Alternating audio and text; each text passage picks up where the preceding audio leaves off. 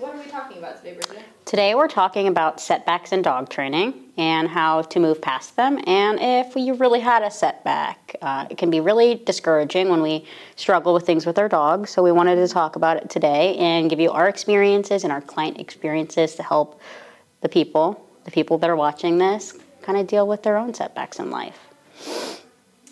I would say that a good discussion to start would be what truly is like a setback in training.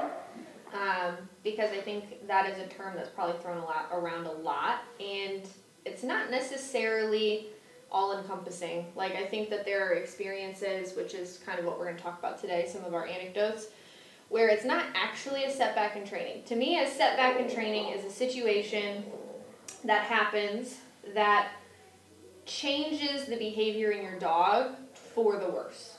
So it doesn't just automatically mean like say you're on a walk and a dog charges at you that's off leash. Mm-hmm. Um, to me, that's only a setback in training if for a period of time after that experience you see changes in behavior from your mm-hmm. dog that is for the worse. Mm-hmm. So it's like your dog previously was not dog reactive, and now every walk you go on, every time they see a dog, now they are reactive. Yeah. As kind of a proactive measure because of that experience of being charged off leash. To me, that's a genuine setback in training. Um, there are some, I would say, concerns of setback in training where, in the case of like Ruger, for instance, who's joining us today, um, he is a client dog of mine, and um, his family have given me permission to kind of talk about a situation they had where when we discussed it, it wasn't technically what I would consider a setback in training. It was more so Ruger's consistent personality being what it is. And we just got a little bit too comfortable and we pushed a boundary that mm-hmm. we knew we mm-hmm. shouldn't have pushed. And he said, Hey, I'm still the same dog. Even though um, training may um, improve your situation quite a bit. Mm-hmm. So, in his in his instance, um, he is not a very snuggly dog. He's not a cuddly dog. He doesn't want you in his face, um, especially if he doesn't know you very well. Um, you can tell he's more positioned over me here with me instead of Bridget. Um, he's a very safe dog to be around at this point. Um, he can be around people he doesn't know. He can be around dogs he doesn't know. Um, but his boundaries are he's not going to enjoy getting, getting affection from random people, and even a lot of times um, from his owners in certain situations or in certain ways. So, a situation they had recently was they had invited him up on a piece of furniture. He had snuggled in, everything was fine, and he actually decided, okay, I want to get down now. I don't want to be up here anymore. And the owner had decided, no, but I want you to stay up here, and kind of put him in a command on the furniture to keep him up there. And this is something that Ruger in the past had growled a couple times over with that affection of being like, I told you I wanted to leave, I was feeling uncomfortable, or I just want my own space. And now he's kind of pressured to stay there using commands and things like that. Um, and over time, it just kind of got pushed and pushed and pushed. And then he did end up biting one of his owners um, over this situation. Of course, very very sad, very unfortunate. Um, and when we discussed it, it was kind of a, a very clear, um, we just pushed a boundary that we just shouldn't have pushed, right? So Ruger was trying to make all of the right choices in that situation where he was like, cool, I came up, we hung out, I'm kind of over it, time for me to go lay on the floor, go do something else. Um, and because we didn't allow him to do that and we kind of continued to push, then that unfortunate mishap happened. And while we could look at that and be like, oh no, like what fallout is going to happen from this, truthfully, situations like that, it's like, well, we just don't push that boundary anymore. if the mm-hmm. if the dog wants to get up and walk away and leave and make that good choice of like I'm done in close quarters with you, I don't want affection anymore, mm-hmm. then that becomes our job of like respecting that and not pushing the issue anymore. So truthfully, there hasn't been and there won't be any fallout from that situation because we've just learned from it. Um, we know what not to do in the future, and we can kind of move on from it in that case. Yeah, it's interesting. Like, there is some people, like, when you start training and you start to see all the success behind it, and you're like, this is amazing. Like, I can kind of lead my dog's behavior we can sometimes get into this idea that we can do whatever we want to our dogs and they should be able to tolerate whatever it is we want because we're the leader and we're telling them everything. But then we negate all the success we're making because we don't realize that there's these core boundaries we shouldn't push yep. and that no dog should have to deal with. So mm-hmm. if I were to get on the bed with him right now and like start kissing him, he'd be like, F off. And that would be because I pushed a boundary that wasn't necessary. Yeah. So exactly.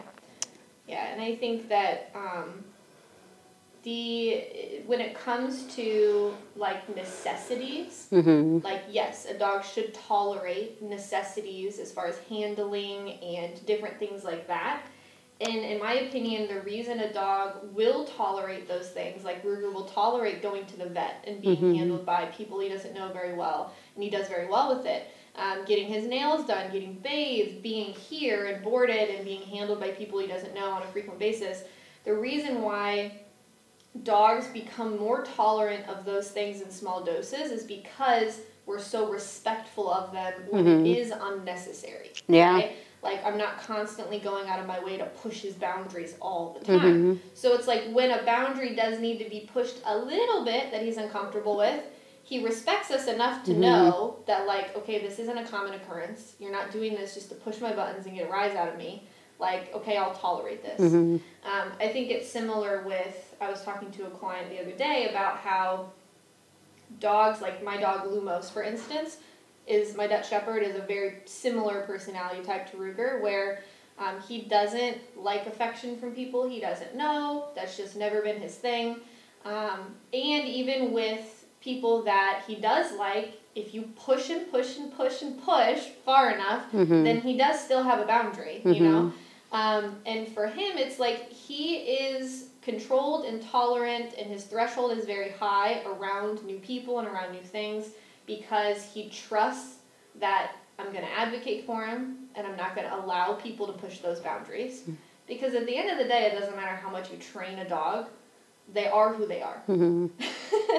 and when you try to use training to change like a core personality in a dog, you're just figuratively and literally probably going to get bit in the ass because yeah. They're still the same dog. Yeah. And you're going to get a glaring reminder of that. Sure. That.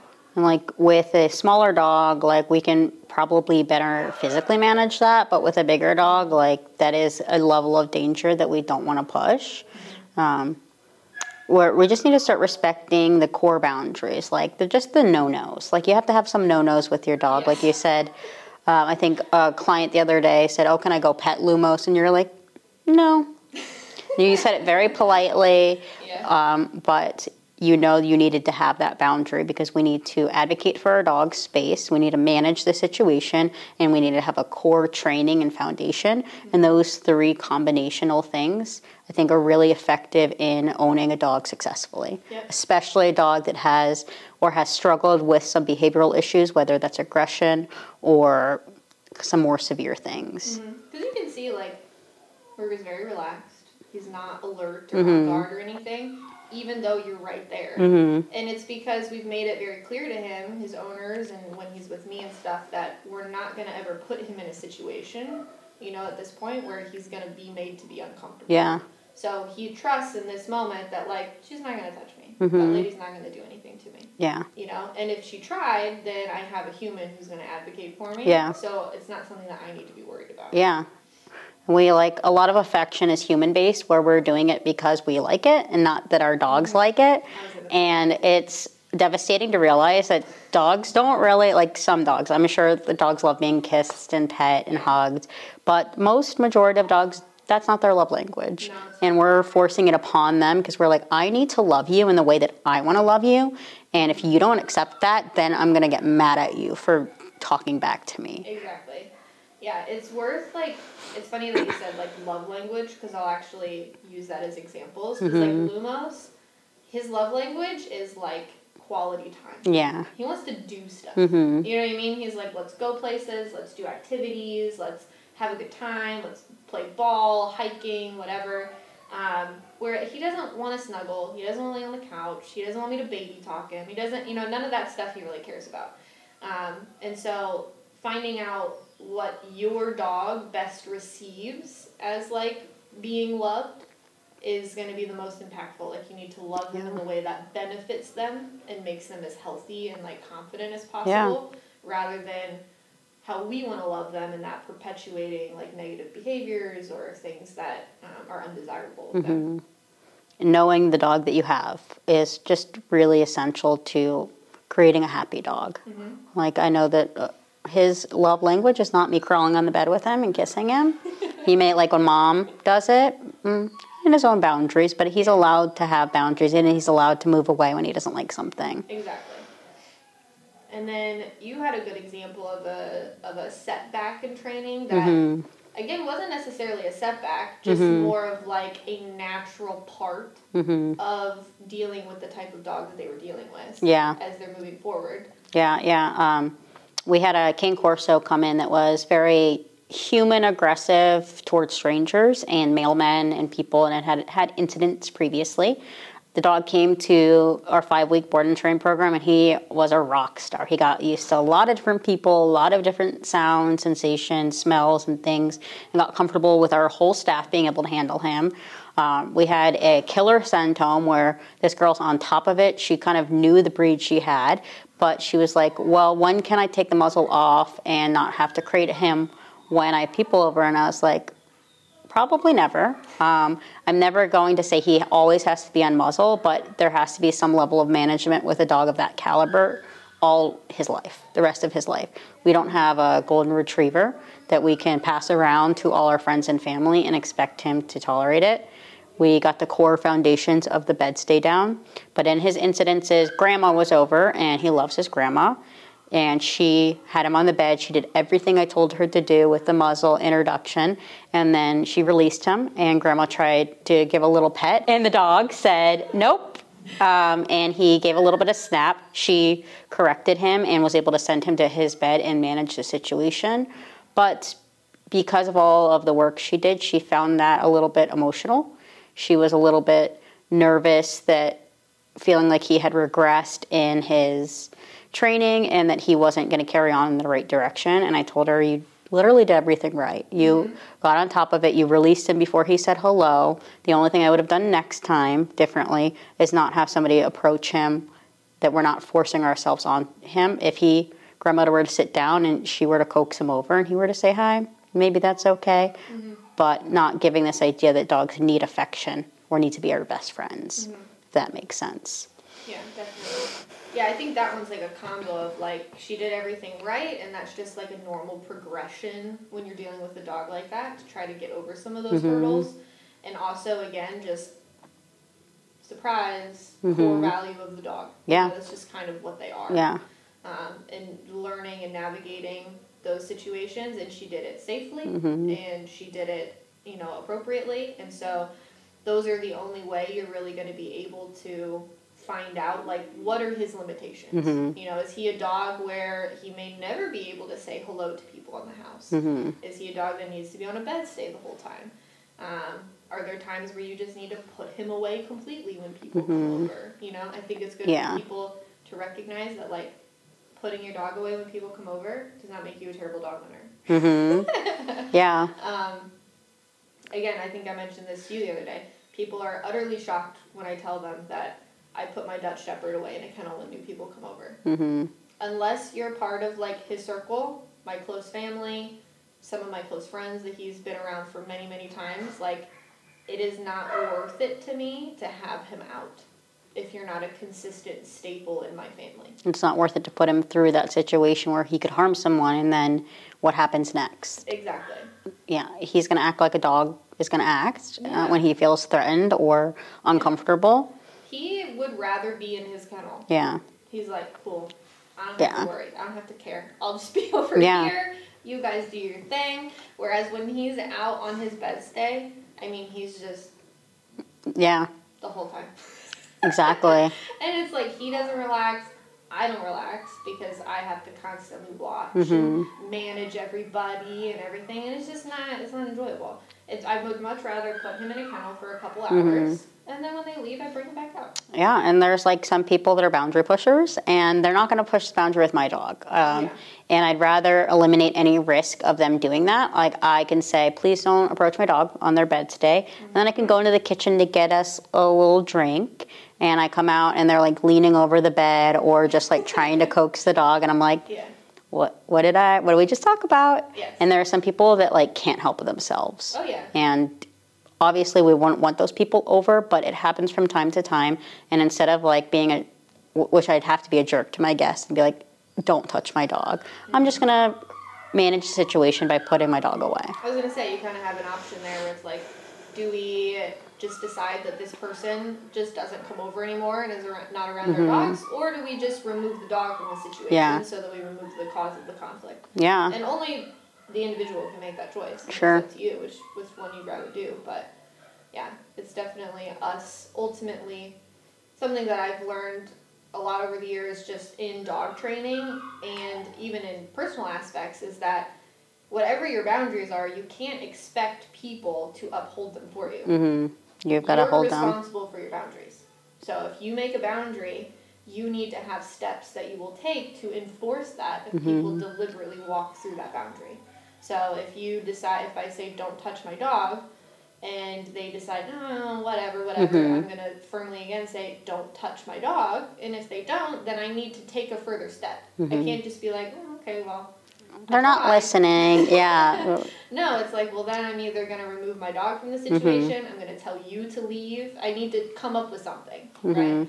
So it's up to us to be able to enforce those things. Advocation is huge. hmm It's like we have such an idea because of the upkick of social media dog trainers, and we are fed a picture that there's a clear before and after with all of this training, and that when we get to the side of after, we're never going to struggle, we're never going to have another worry with our dogs. And unfortunately, that's not true. Like we said earlier, like successful training is management, training, and advocation. And if we use those three things, we're gonna be rock solid. But if we start to push on one or push the dog's boundaries, we might see a little bit of that before come back out. Yep. And then people are like, oh my God, my dog's not a robot that I can program and make make do whatever I want with them. And that's a realization people have. So I think because of social media, it's very ingrained that dogs shouldn't regress at all. Yeah. Um, and not true regression, like we said, not a true setback, but it's definitely alarming for people when they see like Ruger biting somebody. Oh, I'm sure. sure she was a little bit upset about that. She was like, Oh, what happened? Yeah. But it's our job to give people the bigger picture and Yeah. say, what could have changed here? Yeah, the context of it.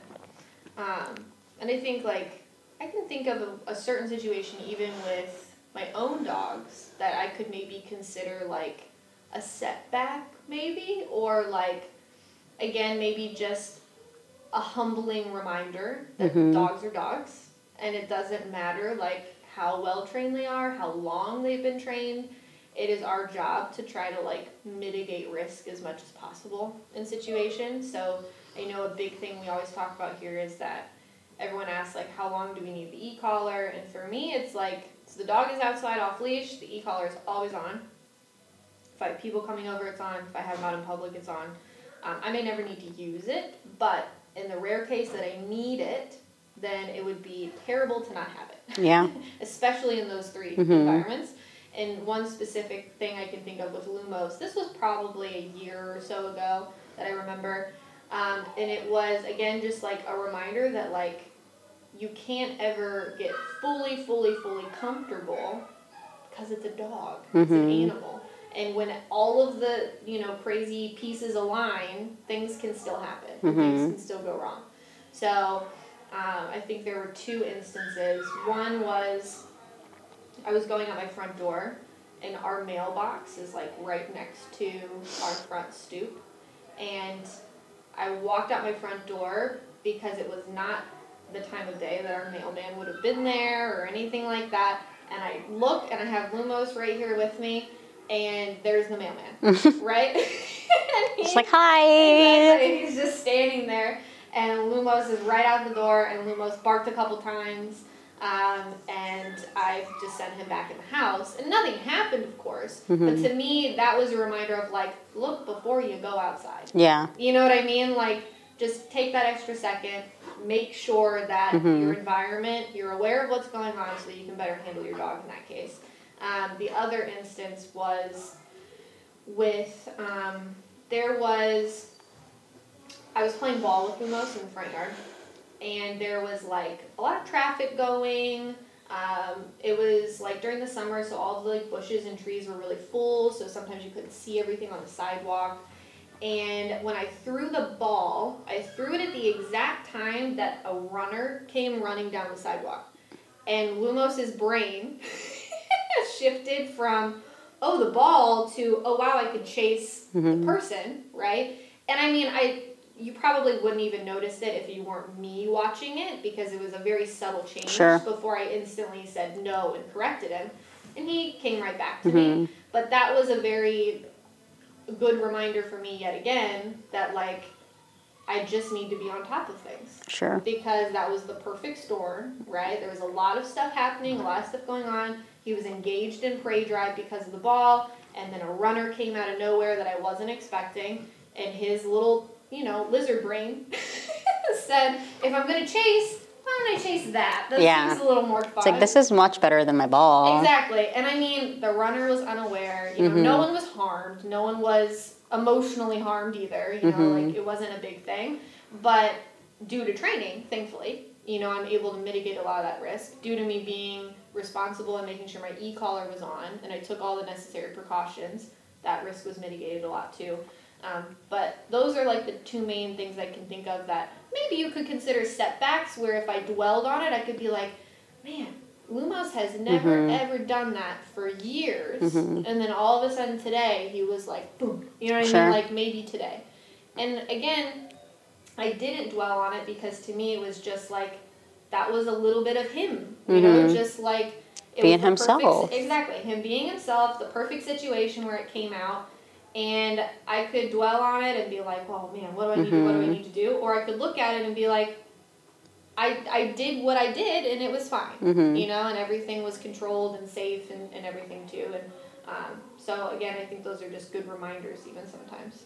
It, yeah, it is a good reminder to think like training is a lifestyle. It's a succession of making your dog like conditioned to everything that you're asking them to to do and really conditioning that but you're going to have those one-off incidences where things happen and we need to have the lifestyle to support that you had an e-collar on you're able to give lumos the information correct him Oh, yeah. so he's not like hmm i got away with that so maybe next time He was like, okay. Yeah, You know I mean? he's like, "Ugh, didn't- I forgot." Right back over here, you know? yeah It's like, I was just a kid. Yeah. But like, I even saw a video the other day where a trainer who, very well known trainer, very respected, he even said the same thing. He's like, I look down for two seconds on my phone, I look up, my dog's chasing a deer. yeah And my dog hadn't done that in Sure. I don't know how long. yeah So it's like just because someone is a trainer and their Yeah. dogs are professionally trained by us, like they're still a dog. Yeah. You know, we, we, we aren't going to change the core of who our dogs are at the end of the day. and we're still human and we're gonna not catch things all the time or be the perfect dog owner that's gonna be on top of that all the time that's not how life works we need to build a relationship with our dog that's strong enough to withstand those little Oh, yeah. hiccups and we need to learn and grow from those hiccups and um, next time you're aware you, like you said you're more aware of your surroundings when you're walking out your door you're more Mm-hmm. s aware when aware when you're playing fetch with him in the yard now Yep.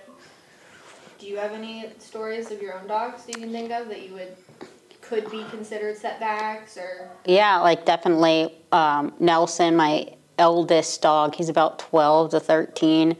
Uh, I know it sounds really silly, but he's a, a five pound chihuahua with some nasty reactivity. Like, very, very nasty to the point where, like, people would laugh at him and be like, oh, he's so tough. But it was like, I was suffering for a long time. And once we got past that initial reactivity, it was like beautiful. And I was like, ugh, it's fixed now. And I took him out without an e collar um, recently in his old age.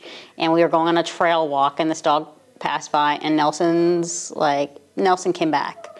Nelson's before Nelson came back, and he was ready to like, he was like up in arms. He's like, come on, barking, making a scene, and he's like, just going ape shit. And I'm like, obviously, I can manage him because he's five pounds, but nonetheless, I kind of took the precautions. I had a pet corrector with me, luckily, and I had sprayed the pet corrector and he's like, oh, never mind. He's like, I was just kidding. I was just testing your limits. I'm going to humble you today. Mm-hmm. So now moving forward, we won't be going anywhere without our e-collar outside because it's just a core thing that we need to be able to communicate. You said he's 13?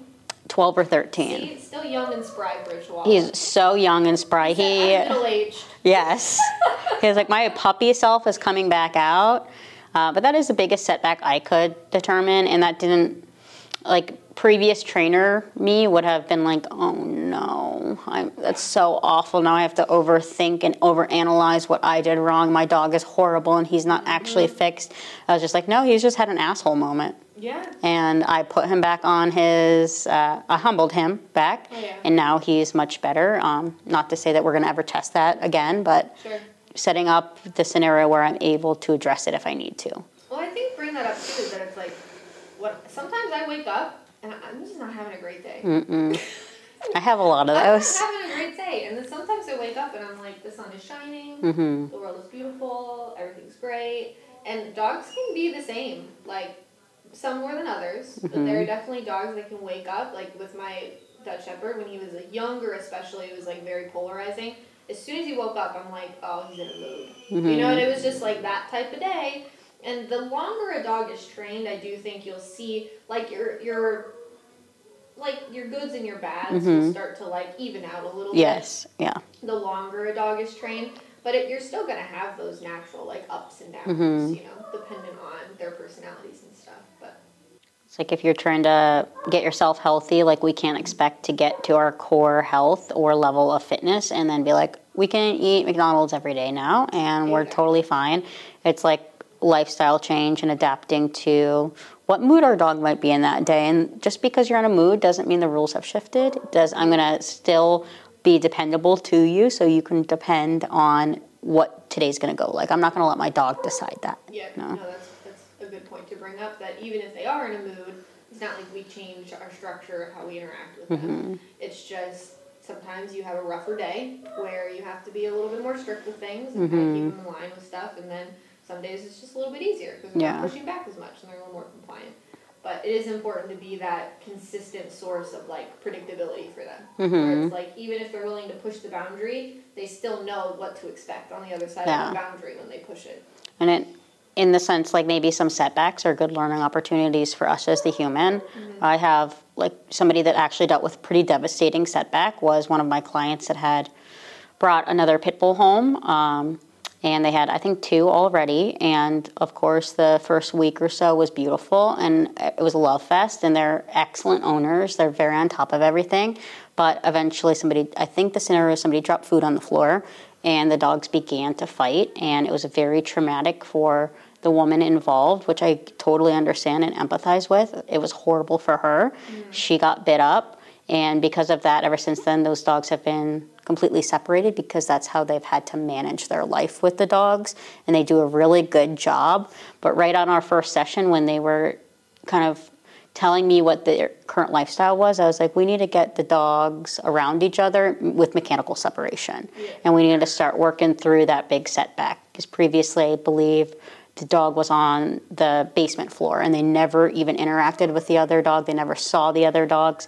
And that's going to build on that and then we're creating a larger setback when we refuse to let dogs work through our normal life. Mm-hmm. And what happens if somebody leaves a crate door open by accident or somebody leaves a door open? Yep. Not to say that it doesn't take a lot of management, but things like that happen, and that was a devastating setback for them.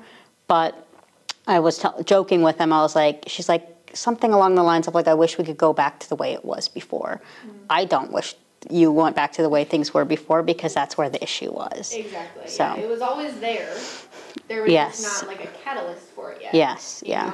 Um, and actually, that might be a good segue um, if we have time to into like the multi-dog household yeah. thing too, because yeah.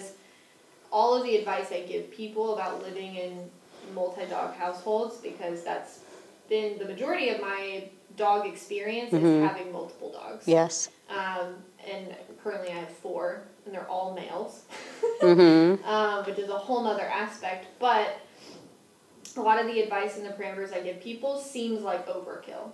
And Yeah. you know, you can look at it and be like, oh, but like I have, I do that, and I've never had any problems.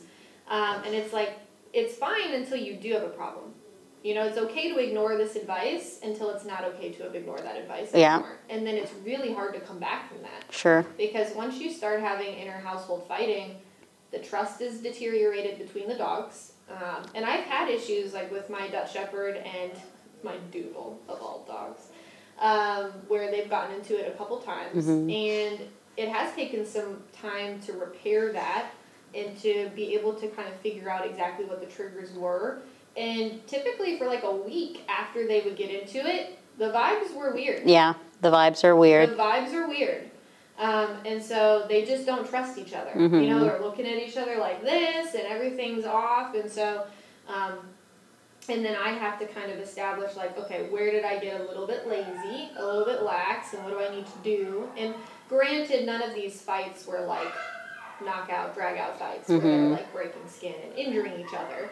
Um, just like brotherly scuffles. hmm Brotherly Still- but scuffles. still, it would be, you know, maybe easy to be like, oh, it wasn't that big of a deal, hmm and just hope it doesn't happen again. No, I took it very seriously because I said I know how, how dangerous this can get if it gets left Yeah. unchecked, you know? Exactly. Um, especially when you have a Dutch Shepherd against a Doodle.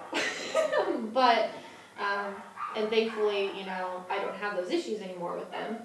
But not to say I couldn't ever, but at this point, everything is harmonious. But the biggest things for me are I will never ever leave my dog um, unsupervised together, ever. They are all separated, crated Mhm.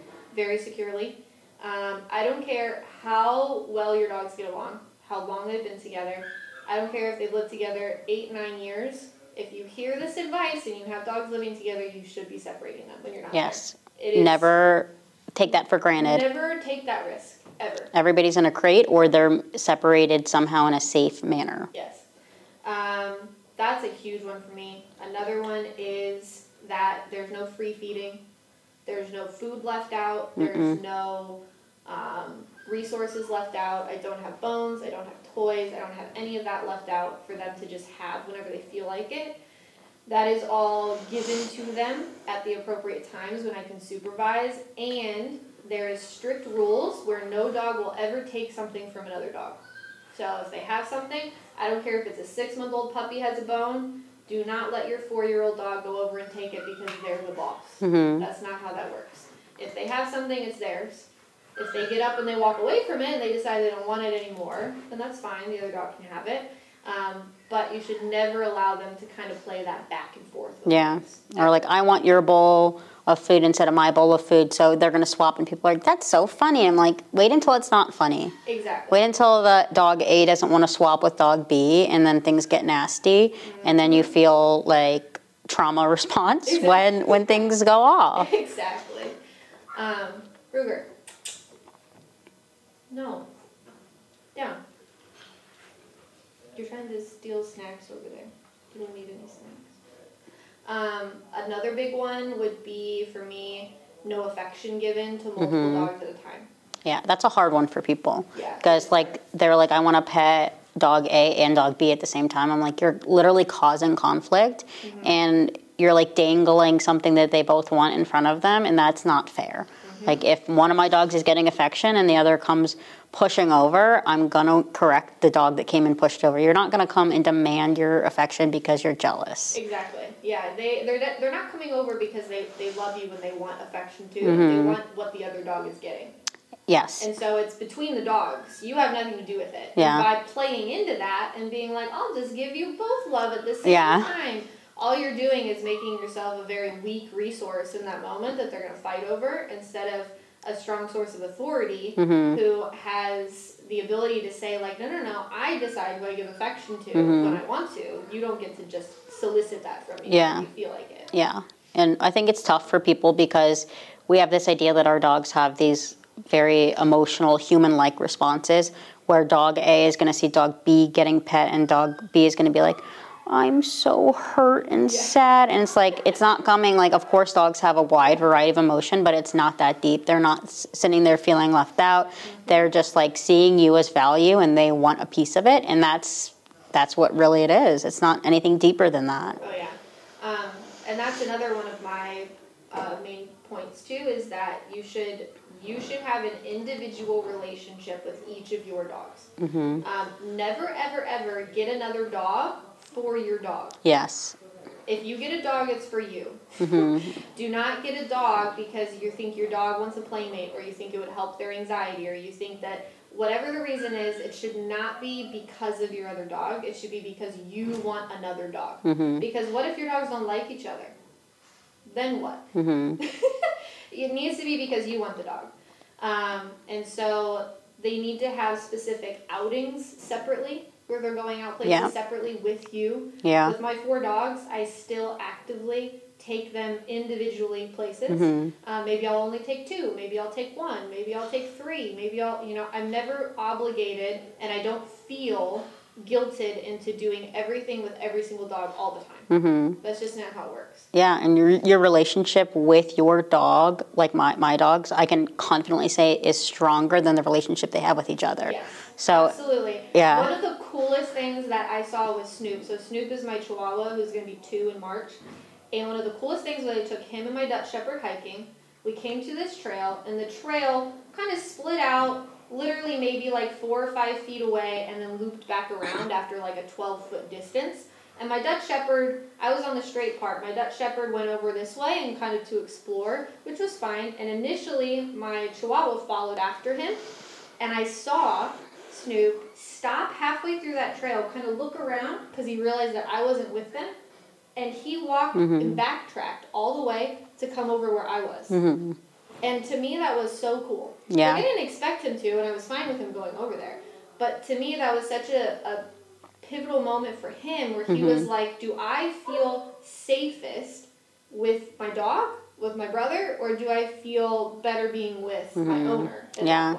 And not safer as in he was nervous or scared, but more that he was just like, if he had to pick who he was going to follow or stay with, he felt a stronger kind of draw to me Mm-hmm. Yeah. rather than my other dog. And that's how it should be. Yeah, and I think um, especially with people getting puppies with older dogs, they rely on the older dog to do far too much training with Yeah. the puppy than they should. Yeah. I think that using your older dogs, if they're trained well and very stable, can be very helpful, and Mhm. I've done that a lot with my youngest dog. But they should never be developing that relationship with Mm-mm. that dog in in spite of you. Yeah. You know, you need to be the biggest um, engagement that the new dog has. Uh, it's like if you, if you're an older sibling and then your parents are like you have to watch your sibling all the time now and you have to take care of them. You're like that shouldn't be somebody else's responsibility. Exactly. And I promise you guys, your trained dog will not train the bad behaviors out of your other. They can pick up on things. If anything, the bad behaviors spread. Yeah, I hear that. I hear that constantly. They're like, when we get the second dog, um, the trained dog's going to teach them. I'm like, no. Yeah, no, that's not gonna happen. May, they may not feed into the bad behaviors like barking, but they're certainly not going to be like, hey, this is a bed stay. Um, we go on this and we stay on it, or they're not going to stop their assholery. The things that I've seen them them work on is like sometimes it can be helpful for potty training. hmm Sometimes it can be helpful for sociability. Recog- if you have a stable dog Yeah. who's good at recognizing like threat levels Mhm. of, you know, this is something you shouldn't be scared of, or you know things like that, it can be helpful. Um, like I can think of another time with my Chihuahua, I had all of my dogs outside. Um, a group of dogs was walking down the street with their owners, and all three of my adult dogs just sat there nice and calmly, watched them go by. I could see Snoop kind of like he like stood up a little bit. He was on like a long line at this point, and he was curious and interested. And then I kid you not, he kind of looked at all my other dogs and were Mhm. like, "We're not." He's like, no, nobody else is concerned. Yeah, he said, "No one's Yeah. concerned." All right, we're not concerned. Yeah. You know, and that type of stuff I've seen affect. Because if one of my other dogs started barking, I'm sure he would have been like, "Oh, we got to be alert. Yeah. Something's going on." That's So I've seen it affect things like that. But Yeah. It's certainly not going to take Sure. the place of like actually teaching your dog and giving them the proper structure that they need. Yeah, and coming from a really heavy rescue and foster background, I would incorporate new dogs into my house all of the time in a really safe manner, obviously. Mm-hmm. But even if I had really anxious dogs coming to me, they'd read the vibe of the whole pack, and the whole pack would just be like zonked out, sleeping, snoring, and the dog's like, I don't need to be nervous right now. And they're like, none of these other dogs are concerned. So it did help with that. And it, you're right, it helped with the sociability, the confidence of my dogs kind of helped that dog come out of their shell more. And then just the general routine I had set in place with my dogs made it so much easier to incorporate that Yeah. other dog coming into my house and adjusting much better because you're able to set the rules for everybody. Yeah, absolutely. Um, and bringing a new dog home, I think that's a pivotal point for how things are going to go as far as long term with those dogs. I'm very much a proponent for like when I bring a new dog home, um, I don't really allow any interaction with my other dogs for a long time. Yeah. Like weeks. Yeah. So like when I brought home my puppy, he's my newest. All my other dogs are 9, 10, and 14, and he's the youngest. So when I brought him home, he was of course always contained or on a leash. hmm And my other dogs are well trained, so they were either on bed stays or just knew to stay away from him because I just kind of had that expectation. And they didn't interact. They coexisted in the same house. They went outside together. We went on walks together. We did all those things, but there was no like, come meet the puppy. Yeah. You know, Everybody was- meet the puppy. yeah, there was no thing like that because I don't I don't like these like greetings where it's like super emotionally charged like oh everyone's excited this new dog just came in the house run over and say hi. It was like it's been a couple weeks the excitement has died down. Mhm. Nobody cares that they're here anymore. He doesn't care about the big dogs. The big dogs don't care about him. And then their interactions became like very organic. Mhm. Whereas like we were out in the yard and Lumos would be like walking by and he'd just like and then keep going. Yeah. You know? Or Snoop would be like trotting around and he'd be like, Oh hey big dog, do a little bounce and then run away. Yeah. You know what I mean? So it was very like we already know each other. hmm You know, I think that there's this expectation that dogs need to like physically interact hmm to be able to like get comfortable around each Yeah. other, and that's not always the case. Yeah, like going back to the the dogs that ha- they have three dogs that have gotten into a fight.